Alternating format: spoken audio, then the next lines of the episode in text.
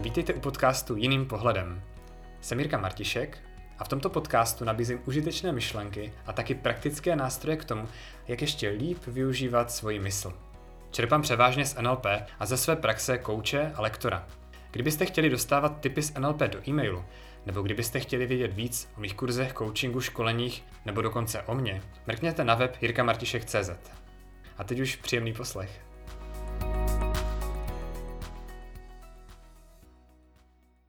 Toto je 6. epizoda s názvem Jak se cítit líp, nejen v době krize. Já jsem se ptal lidí kolem sebe, co aktuálně v této době prožívají. Protože ono přece jenom koronavirus, všichni nosí roušky, někdo nechodí do práce, někdo nemá práci teďka nově. Takže mě zajímalo, jak to prožívají ostatní. A opakuje se mi tam jedno téma a to je nějaký strach z toho, co bude. Někdo tomu říká panika. Těch emocí by se dalo pojmenovat i víc, i když jsou tam společná témata. A já jsem přemýšlel, čím já bych mohl přispět tady po stránce svého podcastu a NLP a změny emocí. A tak jsem se rozhodl, že v této epizodě se pověnuju tomu, jak se můžeme cítit líp, jak si změnit svoje emoce nehledě na okolnosti.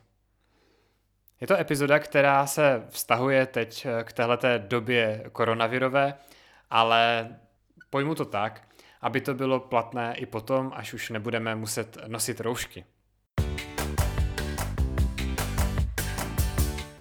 Emoce jsou totiž naprosto zásadní téma. V NLPčku je to takový středobod toho a je to z jednoduchého důvodu. Ono totiž, když se cítíme líp, tak potom nás napadají lepší myšlenky a děláme lepší rozhodnutí a díky tomu máme lepší výsledky v libovolné oblasti. Cítit se líp se vyplatí skoro v každé situaci a je proto hodně důležité umět ty emoce změnit, když to zrovna potřebujeme. A nezůstávat zbytečně dlouho v těch negativních. Takže pojďme do toho.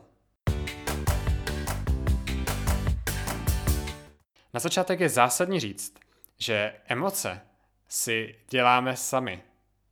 Ono to není něco externího, co na nás padne, jakože na nás padne blbá nálada, nebo že dostaneme strach od někud jako zvnějšku, nebo že nás přepadne nějaká panika nebo deprese, tak to prostě nefunguje.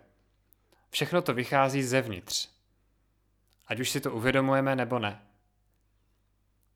Ať už to má nějaký spouštěč zvnějšku, anebo je to něco zevnitř, co třeba ani vědomě nepostřehneme. No a proč o tom mluvím? Protože my, když si ty emoce tvoříme sami, no tak s tím můžeme i něco dělat. Kdyby to bylo tak, že ty emoce nemůžeme ovlivnit, že na nás vždycky skočí, jako opice ze stromu třeba, no tak v tu chvíli bychom s tím nemohli nic moc dělat většinou. Takže takhle jsme vlastně v dobré pozici, i když možná je to trošku náročnější přijmout tu roli toho, že my najednou nejsme oběť těch svých emocí, ale jsme zodpovědní vlastně za ty naše emoce. Jasně, já vždycky můžu říct, on mě naštval, nebo on udělal tady X a to mě naštvalo. No jo, jenomže když se zaposloucháte do té věty, já v téhle větě tu zodpovědnost dávám na toho druhého člověka, nebo dokonce na tu věc, kterou udělal. On mě naštval. Jo? Ale nikdo nemá takovou moc, aby měnil moje emoce. Mnohem přesnější by bylo říct, já jsem se naštval, protože on udělal X. A dokonce ještě přesnější by bylo říct, on udělal X a já jsem se naštval. Říct to jako dvě věci, které spolu vlastně můžou souviset, ale taky nemusí nutně. Jo? Najednou tam není naštval mě, najednou je tam já jsem se naštval. A je to drobnost, je to změna, ale úplně zásadní, protože najednou se z té role oběti dostávám do role člověka, který je zodpovědný za svoje emoce. No a já se tady bavím o nějakém naštvání, ale samozřejmě úplně stejně to bude fungovat třeba s tím strachem, který teďka tady obchází spoustu lidí. Mimochodem, když to řeknu takhle, tak to zase zní jako, že to je něco externího. Strach obchází spoustu lidí. Ale reálně ti lidi si ten strach tvoří. Což ten strach má nějaký význam. To je v pořádku, jenom je potřeba v něm zbytečně dlouho nezůstávat, protože člověk sám sebe blokuje. Nerad bych, aby to vyznělo tak, že naše emoce nepotřebujeme, že nám jsou k ničemu, aspoň ty negativní, a že je můžeme vždycky nějak přepsat. Ono totiž ty naše emoce mají velký význam, protože touhletou formou s námi komunikuje naše podvědomí. Když nasloucháte intuici, taky vlastně vnímáte, jak se ohledně něčeho cítíte. Zase je tam ta emoce. Takže já když dostanu ohledně něčeho strach, tak moje podvědomí mi něco říká. Já když se ohledně něčeho cítím smutně, tak zase moje podvědomí mi něco říká. Pravděpodobně mi sděluje, že se mi tahle věc nebo tahle situace nelíbí. No jo, to je ta prvotní emoce. Ta trvá třeba několik desítek vteřin. Ale potom, když v tom zůstáváme třeba několik dní, tak to už není ta prvotní emoce. To už je nějaká druhotná, přetrvávající, sekundární emoce, to je jedno, jak tomu budeme říkat. To je emoce, kterou my si vlastně sami v sobě udržujeme. Ono to zní blbě to takhle říct.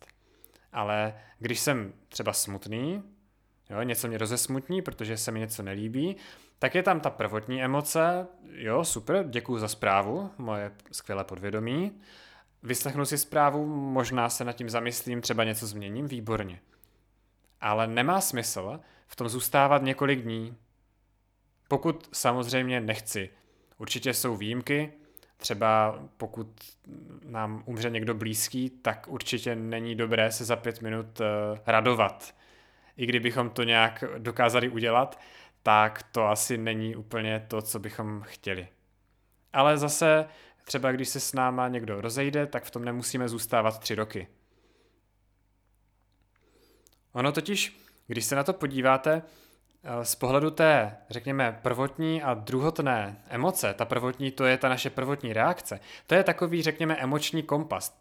Ty emoce nám něco sdělují. No a to druhotné, tak to už je to, že my si to musíme nějakým způsobem, třeba i podvědomě sami udržovat, utužovat. Takže pokud bych vzal zase jako příklad tady strach v téhleté době, strach z toho, co bude, strach z nejistoty, tak já pravděpodobně ten strach nebudu mít hned ráno po probuzení. Hned úplně v první sekundě, jakmile se probudím. Nejdřív se probudím a potom vlastně já si na něco vzpomenu. Začnu nad něčím přemýšlet a to ve mně možná vzbudí zase tyhle ty emoce. Musím si to nějak udržovat. Stejně tak, když má člověk depresi nebo nějaký smutek, to je jedno, jaké slovo použijeme, prostě emoce, které dlouho přetrvávají v různé míře, tak si je musíme nějak udržovat, aby tam byly. Musíme jim dávat nějakou energii, jinak by zmizely. Já mám třeba hodně zajímavou zkušenost. Mně umřel táta před dlouhou dobou a samozřejmě to bylo hrozný a já jsem se cítil hodně špatně. Ale zajímavé bylo, že když jsem se probudil druhý den ráno, po té, co se to stalo, tak prvních pár vteřin jsem se necítil smutný, cítil jsem se neutrální a teprve, když jsem si vzpomněl, když jsem si uvědomil, kde jsem a co se stalo, tak teprve na mě zase dolehla tíha té emoce. A já jsem si tehdy uvědomil, že vlastně to není jako nějaké výchozí nastavení, ve kterém se budu cítit non-stop.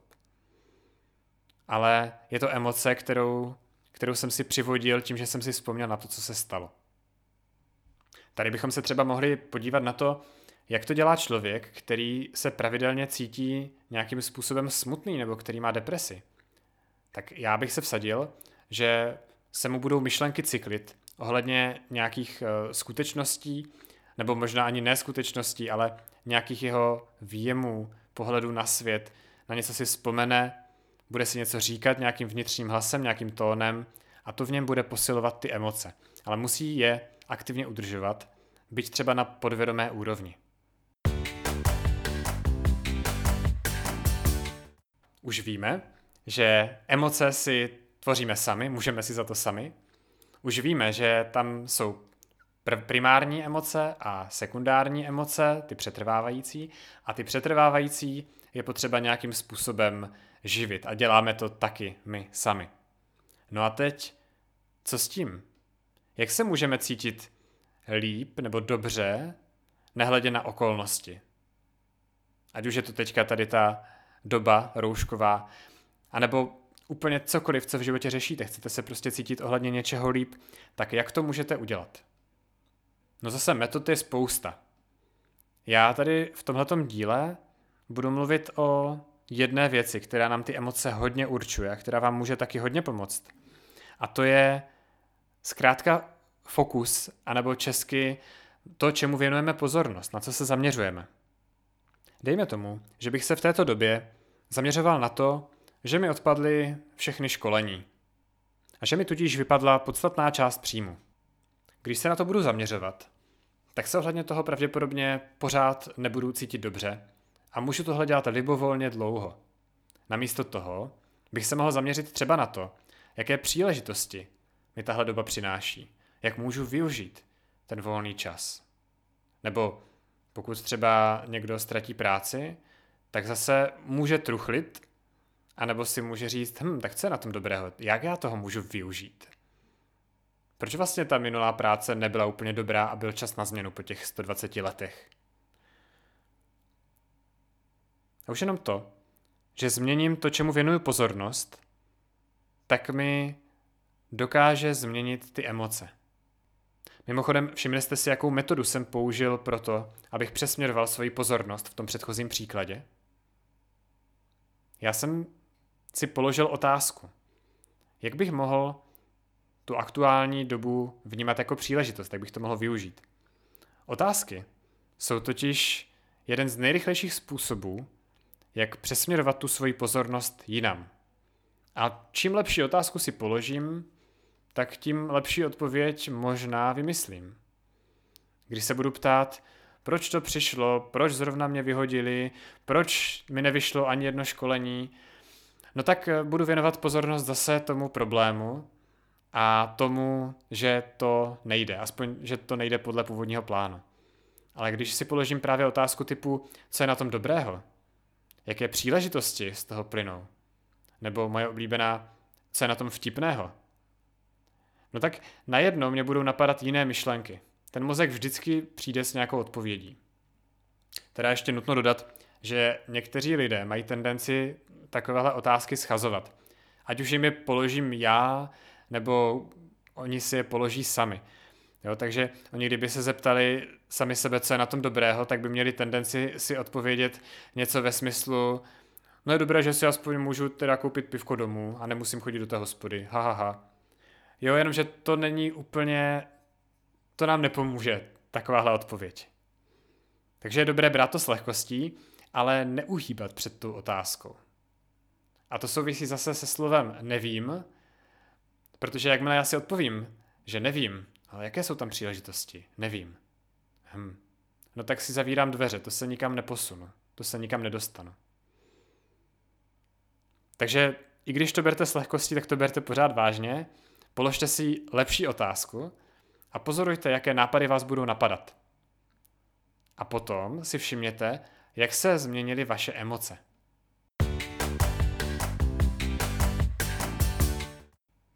Možnosti, jak si změnit emoce rychle, když to potřebuju, je celá řada.